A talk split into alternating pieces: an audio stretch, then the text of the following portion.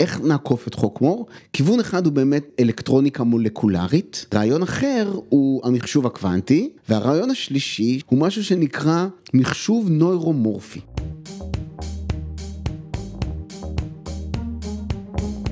המצב הפוסט-אנושי, פודקאסט על טכנולוגיה, תרבות ורוח, עם דוקטור כרמל וייסמן.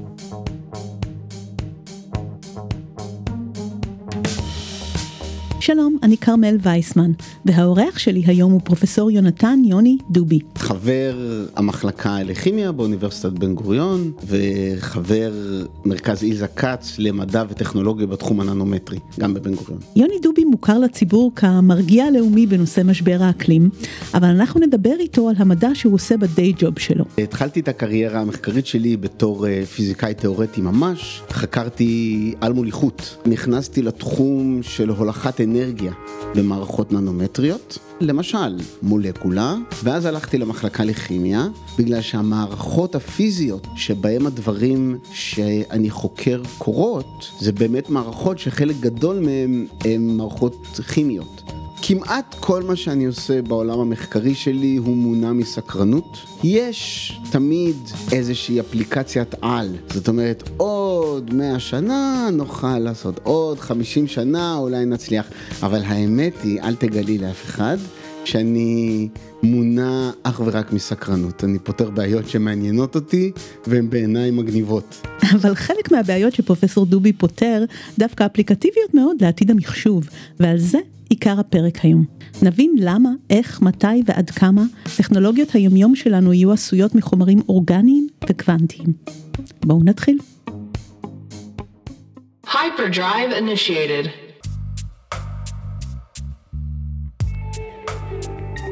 ב-1965 המהנדס האמריקאי גורדון מור, אחד ממייסדי חברת אינטל, ניבא שהמחשבים שלנו ילכו ויקטנו, מפני שכל שנה וחצי שנתיים נצליח להגדיל באופן מעריכי את כמות הטרנזיסטורים שאנחנו דוחסים על מעגל משולב אחד בצ'יפ.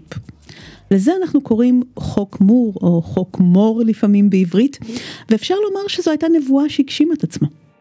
אבל בימים אלה הגענו לגבול של החוק הזה, ואין לנו ברירה אלא לקחת את תחום המחשוב לכיוונים אחרים לגמרי. המחשבים כבר היום הם בגודל בלתי נראה. טרנזיסטורים של היום בצ'יפ את כבר לא רואה בעין. הצ'יפ הסטנדרטי של מחשב הוא נגיד סנטימטר על סנטימטר, גודל של מטבע של שקל בערך, ויש עליו מיליארד וחצי טרנזיסטורים, שפועלים בצורה מסונכרנת. זה פלא טכנולוגי שלא יאומן. בשנות ה-70, כשאינטל התחילה לעבוד, היו בערך 2,500 טרנזיסטורים על צ'יפ. אבל אנחנו מתחילים להגיע לגבול התיאורטי. הטרנזיסטורים הכי מתקדמים שלהם הם חמישה ננומטר, אבל זה כבר מאוד מאוד קרוב למרווח בין האטומים בסיליקון עצמו. איך נעקוף את חוק מור? כיוון אחד הוא באמת אלקטרוניקה מולקולרית, רעיון אחר הוא המחשוב הקוונטי, והרעיון השלישי הוא משהו שנקרא מחשוב נוירומורפי. בואו נעמיק באפשרויות הללו אחת אחת. לפני כמעט 20 שנה כבר, פרופסור אהוד שפירא ממכון ויצמן בנה את המחשב הביולוגי הראשון. הוא הצליח להראות שאפשר לבנות מכונת טיורינג, שזה המודל המופשט שלנו למחשב, גם מרכיבים ביולוגיים, הם לא חייבים להיות טכנולוגיים. הרעיון הזה של מחשב מחומרים אורגניים, מקריס לנו את הגבול שבין האורגני למכני, ואצלי לפחות זה פותח פתח לשאלות מרתקות. למשל, אם אנחנו חושבים היום שהתודעה היא תכונה של הביולוגיה שלנו, אז האם יכול להיות שתודעה תפציע במכונות כשהן יהיו מורכבות מחומרים ביולוגיים? וגם כמובן שאלות אתיות כמו של מי המולקולות וה-DNA שמהם יופקו חלקי המחשב. והאם יש לנו בכלל זכות להשתמש בחומר חי בצורה כזאת. אבל אנחנו מאוד רחוקים משם עדיין. מה שכן קורה היום זה שמסנתזים בקלות מולקולות במעבדה, מאבני בניין של DNA, ויש שני כיוונים ליישומים של זה. כיוון אחד הוא באמת המרת אנרגיה, אנחנו חקרנו הרבה זמן איך אפשר לנסות להנדס מולקולות ספציפיות שיאפשרו משהו שנקרא המרה טרמואלקטרית. שזה אתה לוקח הפרש טמפרטורות וממיר אותו לחשמל, זה קשה מאוד ומאוד מאוד לא יעיל.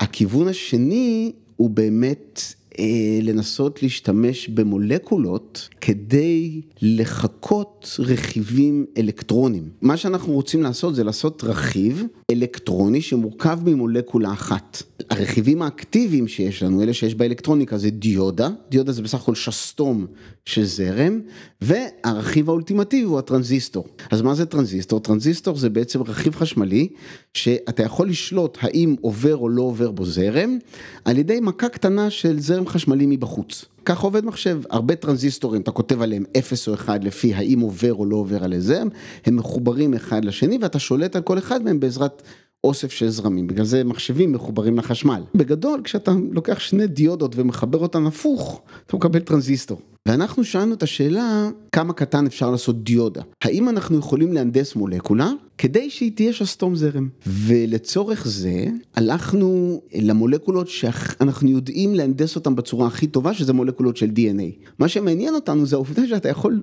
להתקשר לחברת ה-DNA החביבה אליך, להגיד להם, תעשו לי את המולקולה הזאת והזאת, והם יודעים לעשות את זה בדיוק שלא יאומן. ושוב, אני עשיתי רק את התיאוריה של זה, אבל בגדול מה שעושים, וזה באמת ננו-טכנולוגיה ברמה הכי מגניבה שיש. לוקחים חוט זהב ומושכים אותו, ואז כשזה נשבר יש לך שפיץ שהוא חד ברמה האטומית. בקצה של השפיץ יש שניים שלושה אטומים של זהב.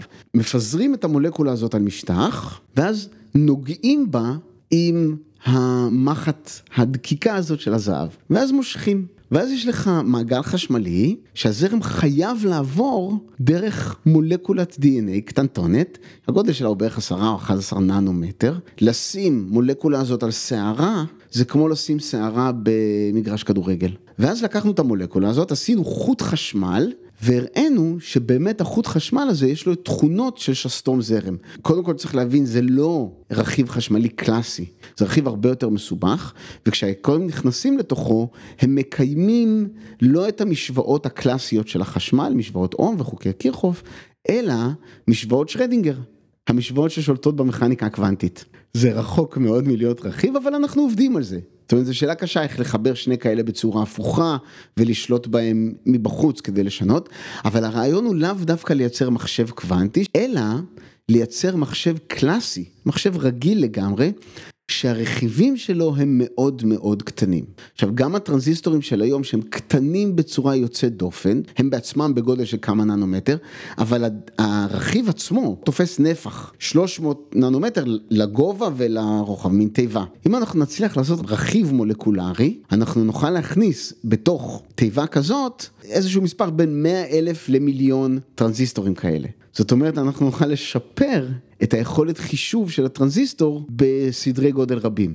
אז החלפת הטרנזיסטורים במולקולות מאפשרת לנו לחצות את הגבול שמציב לנו חוק מור, אבל המחשבים עדיין יעבדו באותו פורמט מוכר של מכונת טיורינג. האופציה השנייה, של מחשוב נוירומורפי, היא ללכת על מודל מחשוב שונה לגמרי. המחשבים שאנחנו משתמשים בהם היום עובדים על מכונת טורינג. איך הם עובדים? יש לך אה, רכיב פיזי שבעצם מייצג שורה של ספרות 0 ו-1 ואתה יכול או לכתוב, לשנות מ-0 ל-1 או לקרוא האם כתוב 0 או האם כתוב 1. המניפולציה הזאת מאפשרת לנו לעשות חשבונות בסיסיים, אבל יש כאן מגבלות בסיסיות. למשל אם אתה רוצה לשמור את מה שעשית כדי להשתמש בו אחר כך, אתה צריך להעתיק את הרשימה שלך למקום אחר. ואז כדי לקרוא אותה שוב אתה מעתיק אותה חזרה לאיפה שאתה עושה את החשבון ואז עושה עליו מניפולציה. כן, ככה בגדול עובדים המחשבים של היום. אבל יש לנו דוגמה למערכת חישובית שעובדת אחרת לגמרי, וזה המוח האנושי. שוב, אנחנו לא מבינים איך זה עובד, אבל אנחנו כן מבינים הרבה מאוד על הרכיבים הבסיסיים. הרכיבים הבסיסיים זה הנוירונים, והנוירונים הם לא מחשב. אתה כמובן יכול לקרוא ולכתוב עליהם בעזרתם, אבל הם גם שומרים את האינפורמציה. ויותר מזה, היכולת שלך לכתוב עליהם קשורה גם למה קורה לנוירונים בסביבה שלהם, וגם יש להם כנראה זיכרון, זאת אומרת, היכולת שלך לקרוא ולכתוב קשורה למה עבר כבר על הנוירון. כי חלק מהפרמטרים הכימיים של הנוירון משתנים תוך כדי פעילות. וזה קונספט אחר לגמרי מהמחשבים המודרניים. לדעתי זאת לא מכונת טיורינג. היום קוראים להם mem computers, mem בשביל memory, האם כל mem computer הוא מכונת טורינג, ולהפך זה שאלות תיאורטיות במדעי המחשב וקשה מאוד להוכיח אותן. מזה כמה עשורים אנחנו לוקחים ברצינות את המטאפורה הזאת שהמוח שלנו הוא כמו מחשב גדול. אבל מסתבר שהמודל של המוח והמודל של מכונת טיורינג שונים מאוד, ויש לשוני הזה משמעויות פרקטיות. מה שמעניין אותנו הוא העובדה שאנחנו יודעים בוודאות שמכונות מסוגים שונים יודעות לעשות בצורה מאוד פשוטה דברים אחרים. למשל, מחשב סטנדרטי יכול מאוד מאוד בקלות להכפיל 3425 ב-178 וחצי. נכון? זה לוקח לו, אני הולך להגיד מיקרו שנייה, ואני ואת צריכים דף ומחשב. לעומת זאת, ילד בן שלוש, שרואה זנב של חתול בין שתי כריות בסלון, יכול להגיד אמא החתול בסלון. לזהות את הקונטקסט שלו במיקום, במרחב, ולדעת מה לעשות עם זה. אפילו היום, עם כל הקפיצה הגדולה של Machine Learning וזה, מחשבים קשה להם מאוד לעשות דברים שילדים עושים בצורה מיידית. זאת אומרת, המכונות האלה לא רק עובדות אחרת, הן גם עושות דברים אחרים. אנחנו לא התפתחנו כדי לחשב מספרים גדולים, נכון? התפתחנו כדי לזהות, לא יודע, זנב של צ'יטה בין העלים בסוואנה. אז מה עדיף, חישוביות של מחשב או חשיבה נוירונית של מוח? ואם אנחנו באמת צריכים לבחור ביניהם זה בהכרח או-או. מצוין, זאת שאלה נהדרת. אז, אז קודם כל בוא נחזור רגע לטכנולוגיה. אז מה שמנסים לעשות היום זה לבנות רכיבים אלקטרונים שמחקים נוירונים. בגלל זה נוירומורפי, נוירומורפי שיש לו צורה של נוירון. זה רכיב אלקטרוני שכשאתה מעביר בו זרם חשמלי, אתה משנה משהו במבנה הפנימי שלו. ועכשיו על ידי השינוי הזה אתה יכול להגיד מה היה ההיסטוריה, ואתה שומר זיכרון על הרכיב עצמו. ועכשיו כשאתה מחבר אותו עם רכיבים אחרים, אתה יכול לייצר יחסי גומלין, שמה יקרה לרכיב מסוים תלוי במה קרה לו, ומה קרה לרכיבים לידו, ולנצל את זה לעשות מם קומפיוטינג. אין לנו רכיבים כאלה עדיין ברמה התעשייתית, ברמה המסחרית, זה מאוד מסובך ברמה הננומטרית, כי אתה לא רוצה לעשות את זה גדול. אנחנו לא לגמרי יודעים איך המוח עושה את זה, אבל כבר היום אנחנו יכולים להשתמש במחשב רגיל כדי לייצר אמולטורים של רכיבים נוירומורפיים. לעשות סימולציה לרכיבים כאלה על אה, מחשב רגיל. והסימולציות האלה מראות באמת שאם אתה בונה נכון את האלגוריתם החישוב שלך, אתה יכול לנצח מכונות טיורינג. בדיוק באלגוריתמים האלה שבהם החישוביות נהיית יותר מדי מסובכת. למשל, אה, אלגוריתמים כמו אה, סוכן נוסע. יש לך סוכן, הוא צריך לעבור בכמה מקומות, ואתה צריך לדעת מה הדרך הכי טובה לעשות את זה. ואיך עושים את זה אלגוריתמים רגילים? מנסים את כל הדרכים. והיות ומספר הדרכים גדל אקספוננציאלית עם מספר הנקודות, אז זה בעיה מאוד מאוד קשה, כי ככל שהמערכת נהיית יותר גדולה, צריך אקספוננציאלית יותר זמן. ואלגוריתמים נורומורפיים באמת יכולים לעשות את זה בצורה הרבה יותר מהירה. החל מגודל מסוים, הם מתחילים לנצח את האלגוריתמים הסטנדרטיים. זה כמו... בן אדם שמשתמש באינטואיציה שלו. אפליקציה מאוד יפה של מערכות נוירומורפיות היא פתרון של מבוכים. אם יש לך אה, מבוך וצריך למצוא את הדרך הכי קצרה לצאת מהמבוך, אז למחשב רגיל זה בעיה אקספוננציאלית, בעיה NP, אבל למחשב נוירומורפי, מה שהוא עושה, הוא מחשב במובן מסוים בבת אחת את כל הדרכים, ואז מחשב איזה עוד פעם ועוד פעם, ובגלל איזשהו אלמנט בצורת החישוב, הדרכים הארוכות אה, נעלמות מהחישוב. והוא מוצא הרבה יותר מהר את הדרך לצאת. אלגוריתמים נוירומורפיים כבר יש לנו. כל, כל הנושא של Machine Learning, זה הגיע מזה שאנשים ניסו להבין, לבנות מודלים ממוחשבים לאיך נשמר מידע במערכת נוירונים. ולאט לאט התחילו להבין שהמודלים האלה נורא טובים לפתרון של בעיות ספציפיות. למשל, לזהות פרצופים עם מחשב רגיל, עם קוד סטנדרטי. זה מאוד מאוד קשה, אתה פשוט צריך לעבור על כל הפרצופים שיש לך ולהשוות את הפרצוף שאתה רוצה למדוד לכל הפרצופים האחרים. אבל קודים של Machine Learning זה אלגוריתם שבמובן מסוים מחקה דרך פעולה של מערכות נוירונים, משם זה הגיע. אז יש לנו אפילו אלגוריתמים שיודעים לעשות את זה. אבל... הם עדיין פועלים על מכונות טיורינג. הם עדיין פועלים על מכונות טיורינג, נכון. וה breakthrough הגדול יהיה כשהרכיבים הבסיסיים יהיו רכיבים נוירומורפיים.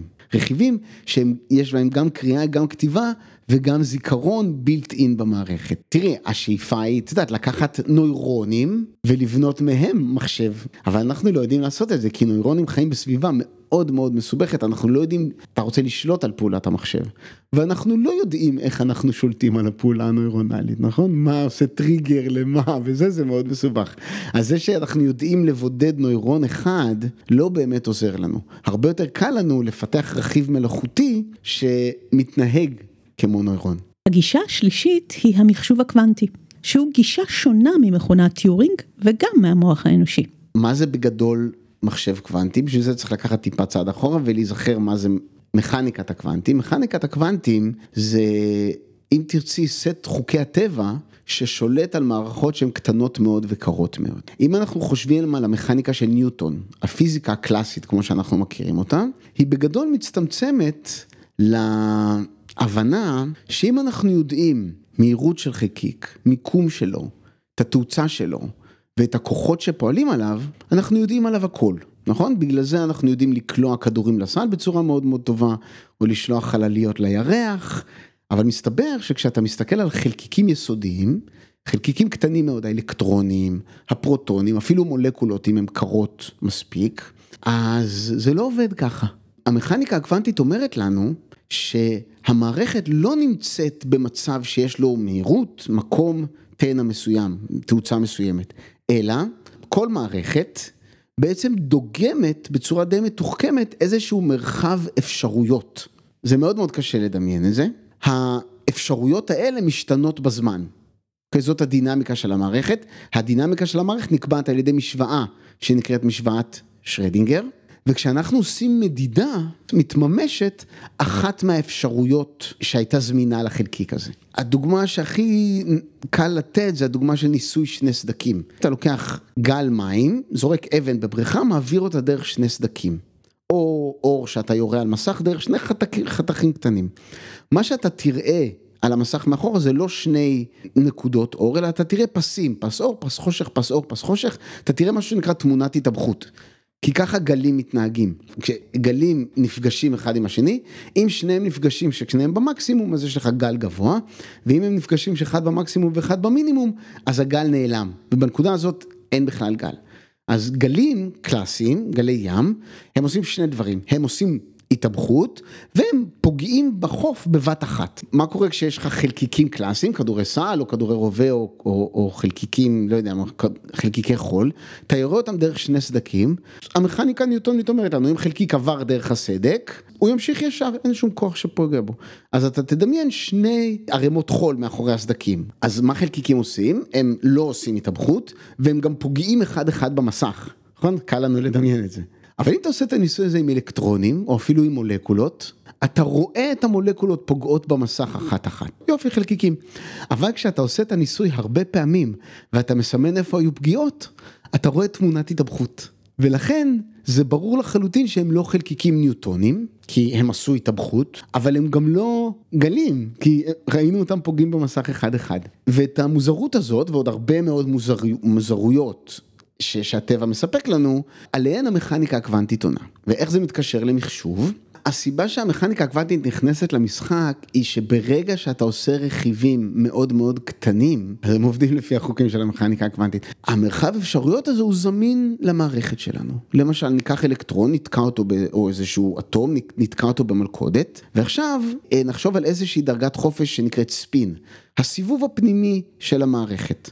אוקיי? כמו הסיבוב של כדור הארץ ובעצמו גם בחלקיקים קטנים עושים את זה ואפשר לחשוב על זה על סיבוב עם השעון ונגד השעון אבל חלקיקים קוונטיים לא מסתובבים עם השעון או נגד השעון אלא הם מאכלסים מרחב אפשרויות. זאת אומרת אני יכול לבנות חלקיק כזה שיש לו גם אפשרות להסתובב עם השעון גם מסתובב, אה, אפשרות נגד השעון ואני לא אדע עד שאני לא אמדוד. להסתובב ימינה ולהסתובב שמאלה זה המקבילה ליכולת של הטרנזיסטור להיות 0 או 1. אז עכשיו יש לי מין טרנזיסטור קוונטי שאנחנו קוראים לו קיוביט, שהוא לא או 0 או 1, אלא הוא נמצא במצב שאנחנו קוראים לו מצב חיבורי או סופר פוזיציה בלשון מגדל השן, של גם להיות באפס וגם להיות באחד. הוא החתול של שרודינגר. הוא החתול של שרדינגר, בדיוק. אגב, המצבים האלה הרבה פעמים בספרות נקראים cat states.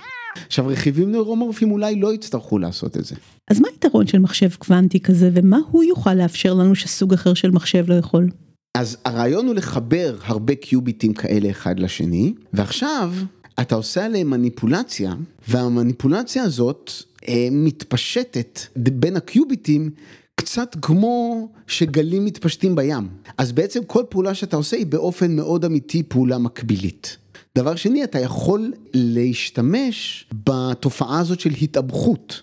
הרעיון הוא שאתה עושה איזשהו חישוב, והפתרונות הלא נכונים, קורית להם התאבכות הורסת. ולכן כשאתה נותן למערכת להתפתח, בסוף כשאתה מודד, אתה מודד רק את הפתרון הנכון, כי הוא זה שתרם להתאבכות בונה. אז זה רעיון מאוד משונה, אבל זה בגדול הקונספט. במכונות הקטנות האלה יש המון המון אינפורמציה. בניגוד לביטים קלאסיים, שכדי להגיד לי מה המצב של המערכת שלך, את צריכה לתת לי עשרה מספרים. מערכת עם עשרה קיוביטים, יש לה שניים בחזקת עשר אפשרויות. ולכן את צריכה לתת לי את ההסתברות להיות בכל אפשרות. ולכן שלושת הדברים האלה, היכולת לעשות התאבכות, היכולת להפעיל את המחשב הקוונטי מקבילית והדחיסות המידע, הם מאפשרים לנו לעשות סוגים מסוימים של חשבונות יותר מהר ממחשב קלאסי. בואו נדבר תכלס על שני יישומים ידועים ונפוצים שמחשב קוונטי ישנה ללא הכר. יש לנו היום שני אלגוריתמים קוונטיים שמדברים עליהם. אלגוריתם אחד זה אלגוריתם חיפוש, שמערכות קוונטיות כנראה יודעות לחפש יותר מהר מאלגוריתם רגילים. עוד אלגוריתם מאוד מאוד מפורסם ומאוד מאוד חשוב נקרא אלגוריתם של שור, שיודע לקחת מספר מאוד מאוד גדול. ולהגיד מאיזה שני מספרים ראשוניים הוא מורכב. מספרים ראשוניים זה מספרים שמתחלקים רק בעצמם, או באחד. אם אני לוקח שני מספרים, וזה קל לייצר מספרים ראשוניים מאוד מאוד גדולים, עכשיו יודעים לייצר אותם בקלות, מכפיל אותם, מקבל מספר גדול מאוד, מספר עם 100 אפסים, 100 ספרות. ועכשיו אני שואל אותך, מאיזה שני מספרים ראשונים המספר הזה מורכב? זאת בעיה מאוד מאוד מאוד מאוד מאוד קשה. אבל למה אני צריכה לפתור אותה? בגלל שכל אבטחת המידע ברשת מתבססת על העובדה הפשוטה הזאת. כל מערכת הצפנה, כל האלגוריתמים שהיום נקראים RSA, עובדים על העובדה הפשוטה שיש לי מספר גדול מאוד שמורכב משני מספרים ראשונים ואני לא יודע אף אחד מהמספרים הראשונים, יש לי אלגוריתם לדעת את המספרים הראשונים, זאת אומרת עקרונית אני אוכל לפצח את ההבטחה, אבל זה ייקח לי 28 מיליון שנה. הסיבה שכל העולם מתעניין במחשבים קוונטיים, זה בגלל האלגוריתם של שור והיכולת לפצח את ה-RSA, וזה כמובן מאוד מאוד חשוב, זה Game Changer גדול, אם זה יצליח, נרגיע את המאזינות והמאזינים, אנחנו לא שם, הכל בסדר, אתם יכולים לעשות קניות, אבל אפשר לעשות עוד דברים עם מחשב קוונטי שמאוד מאוד קשה לעשות עם מחשב רגיל. למשל, לעשות סימולציה למערכות קוונטיות אחרות. למשל, למולקולות. אם אני רוצה לעשות סימולציה למולקולה על מחשב קלאסי, זה מאוד מאוד קשה, כי מולקולה, מה זה, זה אוסף של אטומים ואלקטרונים, והם מתנהגים על פי חוקי המכניקה הקוונטית, ואז אני צריך לעשות להם סימולציה על מחשב קלאסי, זה מאוד מאוד מאוד מסובך. אבל אם יש לי רכיב קוונטי, אני אוכל לעשות סימולציה של מולקולות, ואחרי זה של פרוטאינים, ולמשל אולי של תרופות. אני אוכל לעשות סימולציה של דברים האלה, דברים שהיום אין לנו שום דרך לעשות אותם בצורה יעילה ורלוונטית. זה פחות מעניין את הגופים הגדולים שמתעסקים עם זה כמובן, הם מאוד מאוד פוחדים מבעיית אבטחת המידע. אז הקונספט של הצפנה כיום בונה על זה שמחשבים מחשבים באופן איטי יחסית, והדבר הזה עומד להתבטל כשיהיו לנו מחשבים קוונטיים. אבל למרות הכתבות והמחקרים המבוהלים שצופים שזה עניין של עוד שנתיים, פרופסור דובי טוען שזה לא משהו שהולך לקרות בעשור הקרוב. למה אנחנו לא קונים מחשב קוונטי? למה אני לא הולך ללכת לחנות? צריך לשמור על זה מאוד מאוד קר ומאוד מאוד מבודד. למה זה צריך להיות קר? משהו שהוא חם, זה אומר שהוא מרגיש את הסביבה שלו. כי מה זה חום? חום זה בעצם העברה של אנרגיה קינטית מהמערכת הקטנה שאת מסתכלת לאיזושהי סביבה מאוד מאוד גדולה. החלל קר מאוד כי אין שם כלום. אין מערכת שתיתן לך חום. כשעובר חום למערכת, במובן מאוד אמיתי, המערכת החיצונית כל הזמן עושה מדידה על החתול הקטן של שרדינגר. כל עוד אנחנו לא מודדים, אז החתול הזה נמצא במצב המחובר הזה. אבל כל פעם שאנחנו מודדים הוא נמצא או במצב 0 או במצב 1. עכשיו, אם המערכת כל הזמן מודדת, אז או שהוא נמצא ב-0 או שהוא נמצא ב-1 ואנחנו מאבדים את היכולת להשתמש במצב המחובר הקוונטי הזה. וככל שהמערכת יותר חמה, היא מודדת יותר מהר. ולכן אנחנו רוצים מערכת שהיא תהיה קרה. כדי לאפשר לחתול הקטן שלנו להישאר במצב הסופר פוזיציה, במצב הזה של גם 0 וגם 1. הקיוביטים, הרכיבים הקטנים מאוד, הם מאוד מאוד מאוד קטנים, והם נמצאים במקרר מאוד מאוד גדול ומסובך, זאת אומרת מקררים לטמפרטורה של הליום נוזלי, בערך מינוס 271 מעלות, ואז מקררים עוד קצת. המחשבים הקוונטיים של היום בעצם נראים כמו חדר במעבדה, אבל זה בסדר. תלכי 70 שנה אחורה, תסתכלי על המחשבים הראשונים, זה גם נראה כמו חדר במעבדה. זה לא אומר שלא נצליח, אבל יש בעיות עקרוניות שאנחנו לא יודעים איך לפתור אותן. למשל, אנחנו לא יודעים איך לעשות scale up. זאת אומרת, המחשב הקוונטי הגדול ביותר שיש היום, יש בו בערך 70 קיוביטים. כדי לייצר אלגוריתם שור רלוונטי צריך 5,000. אין לנו שום הבנה של איך להגדיל את המערכת הזאת ועדיין לשמור עליה קרה. עוד בעיה היא משהו שנקרא בעיית תיקון השגיאות. זאת אומרת, כשאתה עושה חישוב, יש שגיאות טבעיות. ויש דרכים לתקן את השגיאות האלה. עכשיו במחשבים רגילים תיקון שגיאות כבר קורה אוטומטית את לא יודעת על זה אבל זה אומר שאת צריכה overhead למערכת. על כל כמה טרנזיסטורים יש לך טרנזיסטור שעוזר לתיקון השגיאות. ומספר הטרנזיסטורים האלה הולך וקטן ככל שהמערכת הולכת וגדלה אבל במחשב קוונטי זה הפוך. מספר הקיוביטים שאתה צריך לשמור על תיקון שגיאות הולך וגדל עם המערכת. זה לא אומר שלא יהיה מחשב קוונטי. יש שיגידו שכבר יש מחשבים קוונטיים, וזה נכון, יש לנו מעבדה שיש בה 49, לאינטל יש 49 קיוביטים, ל-IBM יש, לא זוכר, 72, זה בגדול מעבדות מחקר, אין שום אפליקציה רלוונטית שאתה יכול לעשות עם 70 קיוביטים. זה עוד לא טכנולוגיה, כי המעבר ממדע לטכנולוגיה הוא מאוד מאוד מסובך, אבל אנחנו חושבים על דרכים לעשות מין חיית ביניים. בין מחשב אה, נוירומורפי, או אם תרצי בין אלגוריתמים של Machine Learning, לבין מחשב קוונטי. זאת אומרת לקחת מערכת חלקיקים קוונטיים, לשים אותה ספציפית על רשת, רשת זה אומר ש, שחלקיקים יכולים ללכת אבל לא לכל מקום, הם לא חופשיים, הם יכולים ללכת מנקודות מסוימות לנקודות מסוימות ואנחנו יכולים לשלוט לאן הם הולכים, והצלחנו להראות שאפשר לעשות חישוב שהוא אחד החישובים הבסיסיים של uh, Machine Learning, שזה מה שנקרא קלסיפיקציה. אתה מסתכל על תמונה, חתול, כלב, סוס, אתה מכניס תמונה של זה לאלגוריתם שלך והוא אומר לך זה חתול, כלב או סוס. אנחנו יכולים לעשות את זה עם רשת קוונטית כזאת, עם אמולטור של מחשב רגיל, אבל לפחות קונספטואלית אפשר לבנות דבר כזה. היתרון הוא שזה מין מחשב קוונטי משונה כזה, אין בו קיוביטים, אתה מכין את המערכת, מקדד את התמונה שלך לחלקיק קוונטי, לאיזושהי תכונה קוונטית, לאוסף האפשרויות המשונה הזה, ואז נותן למערכת להתקדם, והפתרון, כשאתה מודד את המערכת, נגיד בצד השני של הרשת, יגיד לך אם זה כלב, חתול או סוס. אבל חוקי הטבע שולטים על ההתקדמות של החלקיקים האלה. זאת אומרת, יש לך פה hardware קוונטי, שיוכל לעשות פעילויות מאוד מעניינות. רמה אקדמית בלבד בשלב זה, אבל אני מקווה מאוד שזה יתפוס ושמישהו יעשה את הניסויים, זה לא ניסויים פשוטים, אבל הם לא מדע בדיוני. התחלנו מהצורך להמשיך או לעקוף את חוק מור, אבל בעצם אפשר להבין מהשיחה הזאת שהמחשוב בצורתו הנוכחית הגיע לנקודת הקצה שלו בכל מקרה. המהות של מחשב כמו שהכרנו אותה, מכונת טיורינג, עדיין יכולה לשרוד בעתיד אם נעבור מרכיבים מכניים למולקולות. אבל צורכי העתיד דורשים לא רק מזעור ומהירות חישוב גבוהה יותר, אלא מודלים אחרים לגמרי של פעולה.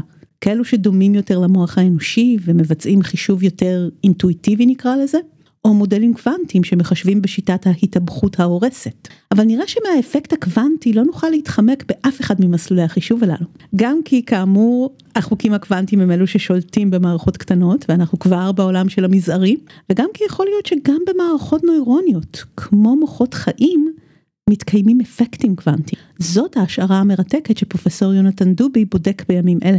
האם אפקטים קוונטיים משפיעים על הפעילות הנוירונלית. צריך לקחת צעד אחורה לתחום שנקרא ביולוגיה קוונטית. החיפוש אחרי מערכות קוונטיות שמשתמשות במכניקה הקלאסית כדי לשפר איזשהו ביצוע.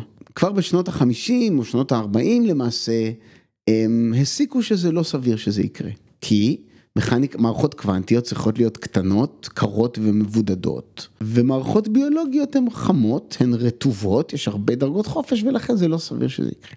אבל בשנים האחרונות יש עדויות לכל מיני מערכות ביולוגיות שיכול להיות שכן משתמשות באלמנטים ממכניקת הקוונטים. אז הדוגמה הראשונה שתפסה תאוצה היא מערכות פוטוסינתטיות, המנגנון שבו צמחים לוקחים אור שמש ומים, מייצרים סוכר ופולטים אה, פחמן דו חמצני לאטמוספירה וחמצן, כן? מכונה מסובכת להפליא, זה מפעל כימי שיש בכל תא ירוק, והיו אינדיקציות ניסיוניות שיש במכונות האלה איזושהי קוהרנטיות קוונטית, זאת אומרת איזשהו סימן להתאבכות. המסקנות שלנו הוא שזה כנראה לא קורה. אבל לא נורא. את יודעת, זה רק אומר שאנחנו מבינים יותר טוב את המנגנון. עכשיו להבין מנגנונים של משהו כמו פוטוסינתזה זה מאוד מאוד חשוב. זה אם תרצי המנגנון שאחראי לאיך שכדור הארץ נראה, וב' אם נדע לחקות אותו, אולי נדע לשפר אותו. מסתבר, או לפחות יש השערות, שגם במוח שלנו יש מה שאנחנו קוראים לו קורלציות קוונטיות. זה מאוד מאוד קשה לבדוק, אבל יש אינדיקציות שזה קורה. זה לגמרי what the bleep do we know. לגמרי, לגמרי, לגמרי. הרעיון הוא איך נוירונים מתקשרים אחד עם השני, העברה של אותות חשמליים. מה עושה טריגר לאותות החשמליים האלה? מעבר של יונים דרך אה, משטח מגע בין שני נוירונים. היונים של הקלציום נושאים איתם מטען חשמלי, הם מצטברים על אחת הפאות של הנוירונים, זה נהיה כמו קבל כזה, ואז הקבל משתחרר ונוצר ירייה, נכון? זה הירייה המפורסמת של הנוירונים. אבל מה אם האיונים האלה של הקלציום מתואמים קוונטית עם איונים של קלציום שנמצאים בנוירון אחר?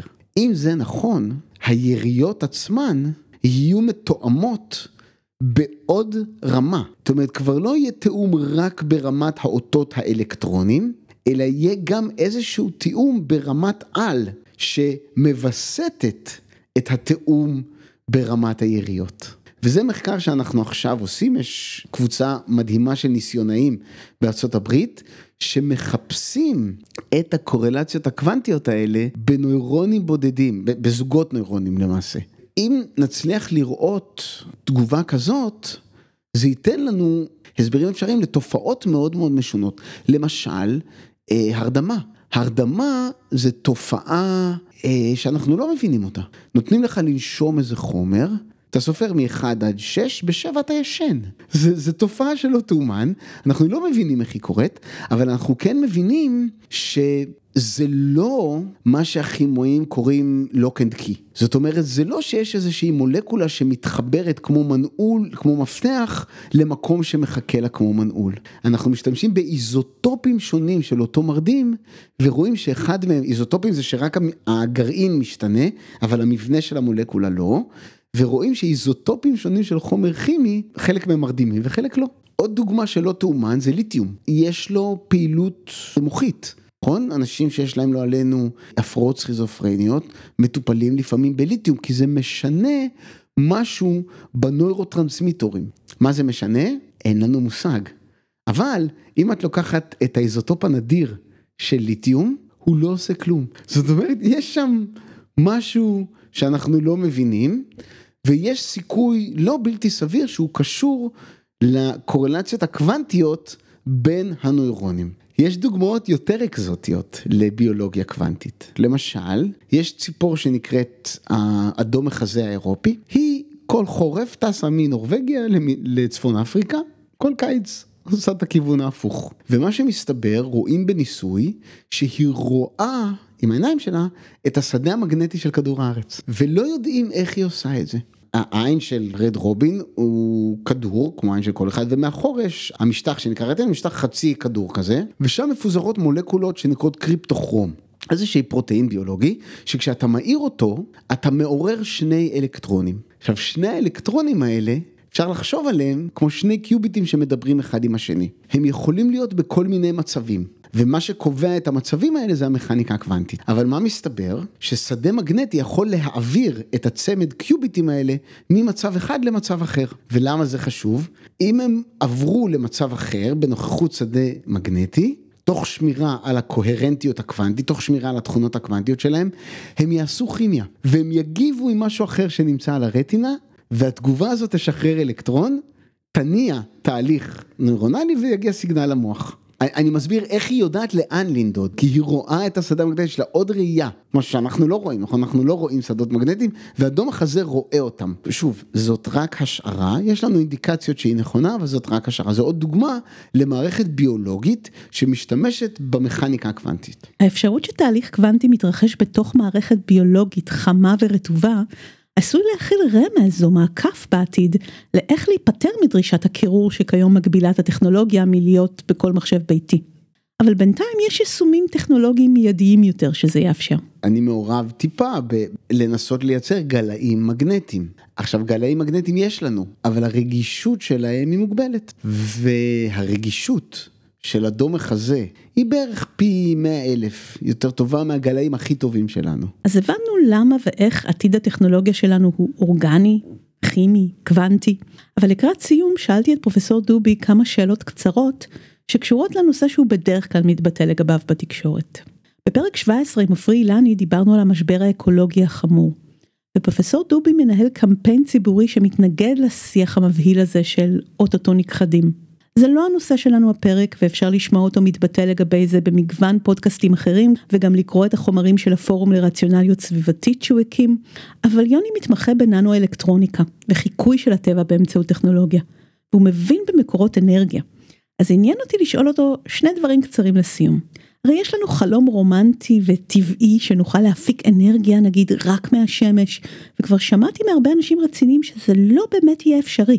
רציתי להבין יותר לעומק, למה? קודם כל צריך להבין שפאנלים סולאריים יש להם מגבלות פיזיקליות. יש כמות סופית של הספק שאתה יכול לייצר בשטח נתון. למשל, כשאתה מסתכל על פאנל סולארי, חלק מהאנרגיה באמת משמש אותך להמרת חשמל, וחלק הופך לחום, בגלל שהאור שהשמש מביאה, יש לו טווח תדרים מאוד רחב, ואנחנו יכולים להשתמש רק בחלק קטן מזה, השאר הולך לאיבוד.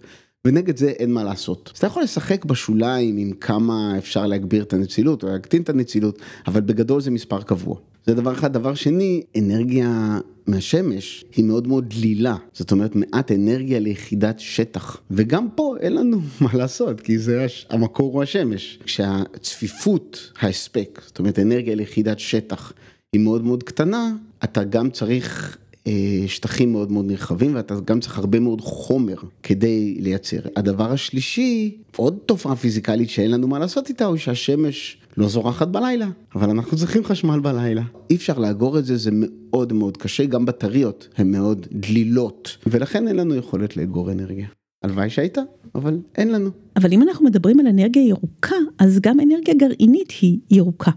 ובה פרופסור דובי כן מאמין. אבל איתה יש אתגרים אחרים. והופתעתי לשמוע שדווקא בארץ הוא חושב שהיא פחות רלוונטית לנו בעתיד הקרוב. מדינות ענק משתמשות בכמויות אדירות של הספק ממקור גרעיני, נקי, בטוח, זמין, דיספצ'בל, זאת אומרת שאתה יכול להשתמש בו מתי שאתה רוצה, כדי להפיק כמויות אדירות של חשמל. יש קצת מגבלות הנדסיות, זאת אומרת איך לעשות כורים יותר קטנים. עכשיו בעיות הנדסיות בניגוד למגבלות פיזיקליות, טיבן להיפטר. אחת הבעיות העיקריות של אנרגיה גרעינית היא הקבילות הציבורית. אנשים פוחדים מזה מבלי לדעת. תחנות כוח אה, גרעיניות הן לא דומות למערכות בשימושים צבאיים. הן אחרות והן דורשות ידע, אחרת הידע הזה בישראל אין בכלל. יש לנו בעיה קשה של תשתית ידע והיא לא תיפתר עוד הרבה שנים כי אנחנו לא, לא מייצרים מהנדסי גרעין. אבל צרפת, מעל 70% מהחשמל שלה הוא חשמל גרעיני. ארה"ב מעל 20 אחוז, שוודיה מעל 40 אחוז, צ'כיה 50 אחוז, מדינות ענק שמשתמשות באנרגיה גרעינית בצורה היומיומית, אנחנו יודעים שאפשר לעשות את זה. זה בגדול עניין של החלטה. החלטה, כסף ותכנון ארוך טווח. אבל ממה שהספקתי להתרשם מיוני דובי, הייתה לי תחושת בטן שיש לו פתרון אחר להפקת אנרגיה, ממקור חדש ואחר שלא חשבנו עליו. וצדקתי. אה, יש לי, אבל אני לא יכול לספר לכם עליו. התשובה היא כן, אבל זה בשלבים מאוד מוקדמים. אמ, תראי, למשל, עולם הבטריות, לבטריה יש זמן התנה מאוד ארוך, והדבר שני, כדי להטעין בטריה, אתה צריך מקור חשמל. תחשבי על איזה כפר נידח בניגריה, 3,000 תושבים. הוא מרוחק 150 קילומטר מה תחנת כוח או משהו כזה, לא שווה להוציא אליו קו חשמל. אז מה עושים היום? שמים פאנלים סולאריים, ויש עוד בטריות קטנות שמישהו נתן להם, זה מספיק להם למעט מאוד. עכשיו אם אתה רוצה לספק להם חשמל שיהיה להם גם בלילה, אתה יודע שהבית חולים המקומי יפעל, או שהבית ספר יעבוד גם בערב, ומתנ"ס או אוניברסיטה קטנה, whatever, אז אתה צריך לשים פי חמישה פאנלים סולאריים, וכמות אדירה של בטריות כדי להטעין בלילה. אבל דמיין לך בטריה, מקור הספק חשמלי, שעובד על דלק, שאתה בא עם אה, חבית גדולה של דלק, מכניס אותו למנוע שלך, שום דבר לא נשרף, הדלק כימי. אבל יש לך חשמל, נגמר הדלק, אתה מוציא את החבית, שם חבית אחרת והולך. אבל שום דבר לא נשרף. אז זה הכיוונים שאנחנו הולכים אליהם. אפשר לנחש שמדובר בדלק ממקור אורגני, כבר שמענו בעבר על דלק שמופק מאצות, אבל אולי הכמות שלהם לא מספיק גדולה, ויש לי תחושה שפרופסור דובי מצא כאן מקור קצת יותר נפוץ ומפתיע. ימים יגידו. עד כאן להפעם. בזוג הפרקים הבאים בחודש פברואר נדבר על עולמות הקריפטו והבלוקצ'יין. עד אז מוזמנים ומוזמנות לתמוך בפודקאסט באמצעות דירוג של חמישה כוכבים בספוטיפיי ואפל פודקאסט והמלצה עליו בכל הזדמנות. להשתמע.